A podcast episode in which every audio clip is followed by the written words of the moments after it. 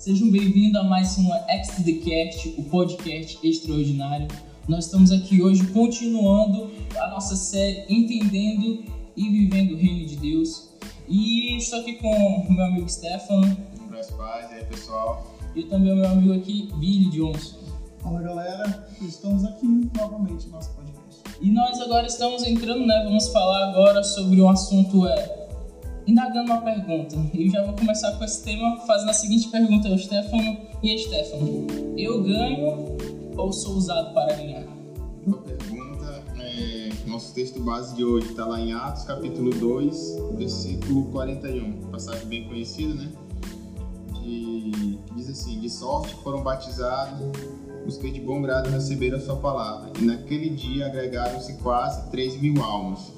É, contextualizando aqui é, essa passagem, vim falar da, sobre a pregação de Pedro que teve esse resultado, que foi o, a conversão de 3 mil almas. E aí a gente fica assim maravilhado né, pela questão do, do resultado, de tudo que aconteceu, mas é, isso já começa a responder a pergunta do Adiel, né? Eu ganho ou sou usado para ganhar?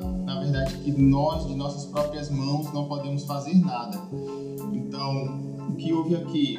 Houve o agir de Deus após o Pentecoste, através da vida de Pedro, para que todas essas almas fossem ganhas. Por quê?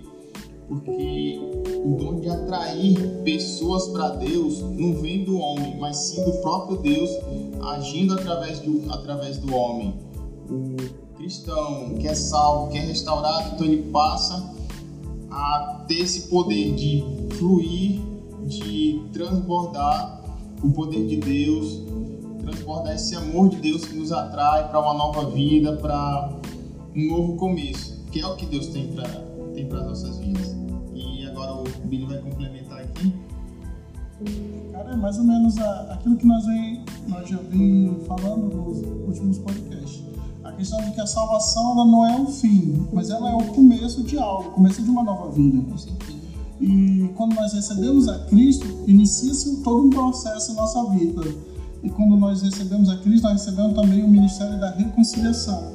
Ou seja, nós temos o dever, uma missão de levar outras pessoas também a Cristo, de levar outras pessoas a conhecer a Cristo. E por isso que Paulo ele nos compara como embaixadores. Por quê? O embaixador ele não, ele não age em nome próprio, ele age em nome de um soberano, em nome de um país. Ele é o representante. Ele é o representante, ele pensa e age é, pelo aquele país. De acordo com, de acordo com, com a ordem do, do presidente, do soberano. E desse modo nós somos. Nós somos aqueles que representamos o reino de Deus aqui na terra. Quando Jesus morreu na cruz, ele inaugurou um reino, o reino que irá se concretizar na volta. Mas ele inaugurou o reino e nos deixou como verdadeiros embaixadores, verdadeiros representantes. Nós estamos aqui para representar a Cristo e levar essa cultura do reino a outras pessoas. Por isso, desse modo, por isso que nós nós não ganhamos, nós somos usados para ganhar, porque nós somos representantes apenas. Uau! E isso é muito verdade, porque quando a gente olha, né, exatamente agora com Deus nós temos esse ministério da reconciliação. E que nem mesmo o Billy mesmo está falando sobre essa questão de, de que agora eu sou salvo, ele não é um fim em mim mesmo, mas agora é um começo, uma caminhada para uma nova vida. Ou seja, é, porque senão a gente já seria arrebatado, senão a gente já, já estaria lá no céu e pronto, mas não, a gente tem agora uma missão aqui na Terra, né? Então, a gente tem esse dever a qual Deus colocou em nossas vidas, né? É, eu gosto de comparar, porque eu tenho esse dever, porque eu tenho esse objetivo, eu gosto de comparar como se fosse um médico. Porque o médico, quando ele sabe um sintoma ou, dia, ou diagnostica alguém, se ele não contar para a pessoa que ela tá com aquela doença, ele está sendo negligente na sua profissão. É igual, é igual a tiazinha também, quando ela, ela teve uma doença, aí ela é curada dessa doença, ela vai falar para as outras, as outras vizinhas, onde ela encontrou a cura, o remédio, o bolo, chá de, chá de bolo. Chazinho, é sempre assim. É sempre assim. Todo, todo mundo tem uma tia assim, eu sei. Tá lendo no vídeo. então, então isso já responde a nossa pergunta exatamente, né? Que eu não ganho, mas sou usado para ganhar. E, e como acontece isso? Como é gerado isso?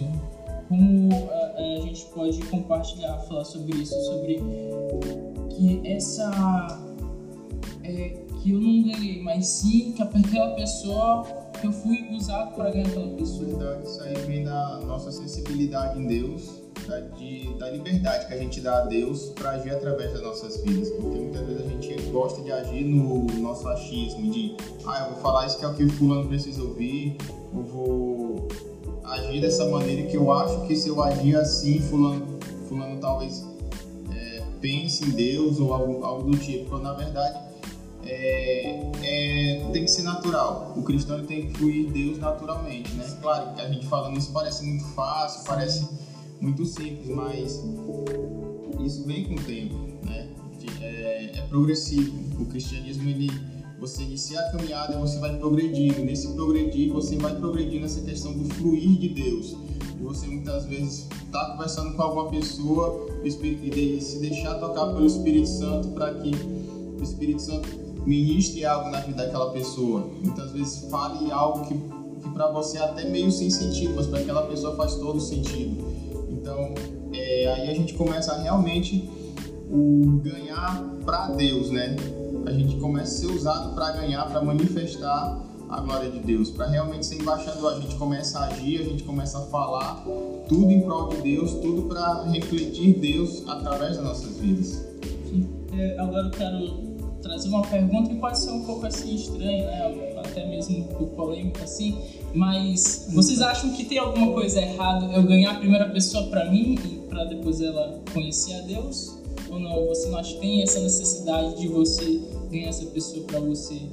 Acho que tem, sim. Acho que é um dos grandes problemas da igreja atual. Às vezes nós, por acaso, nós queremos convidar um amigo para ir pro culto só para ganhar aquela gincana, só para ganhar aquela aposta que, que as pessoas fazem, né? Ganhar o brinde, né? Tipo, a, as pessoas já, elas já vão pro culto pela motivação errada, elas não vão com aquela expectativa em Cristo, elas vão pela expectativa da pizza, do sorvete, dessas coisas. E é por isso que o, o grande, o número de desviados é o dobro do número de convertidos.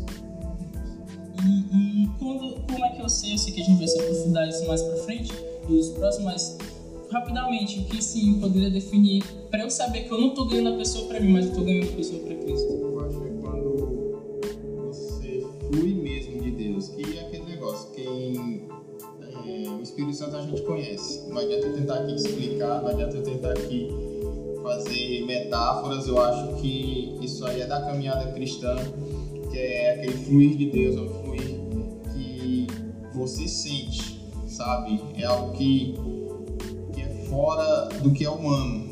É, realmente é divino, é de Deus, cada palavra, cada atitude sua que vai fluindo, que vai. que você. tem hora que você para e pensa, cara, isso aqui não pode vir de mim, porque é bom demais para vir de mim. É algo que é alheio a nós. É tipo, às vezes só o teu testemunho já converte a pessoa, já faz a pessoa se interessar por Cristo. Tipo, eu mesmo tive uma experiência no trabalho. Eu já cheguei a convidar um amigo meu para uma célula, ele não se interessou. Mas eu continuei sendo amigo desse cara, continuei amando ele, ajudando ele no trabalho, essas coisas. E um dia ele se interessou por ir pra, pra, pra célula e ainda convidou outra pessoa. que bênção. Então é, é, muito sobre esse fluir, nesse agir. Uhum. É, entendendo que sempre é Deus, né? Não somos nós. Obviamente, a gente tem um papel, uma missão que a gente carrega essa mensagem. Mas o poder não está em nós, mas está na mensagem que a gente carrega. É isso é mesmo? Então, é, se fosse para resumir esse podcast em uma frase, uma palavra, o que você diria? Cara, eu diria que a gente é embaixadores do reino. Só isso. Deixa Deus fluir. Isso aí. Muito bom. Deixa Deus fluir. E galera, muito obrigado por você escutar esse podcast. E você também está nos assistindo. Muito obrigado por nos acompanhar mais uma vez. E saiba, falando sobre o natural de Deus, busque em primeiro lugar o reino de Deus acrescentadas. Saiba que acima de tudo, não sou eu que ganho, mas é Deus que usa a minha vida para ganhar outras pessoas para Ele, não para mim. Isso aí. Amém.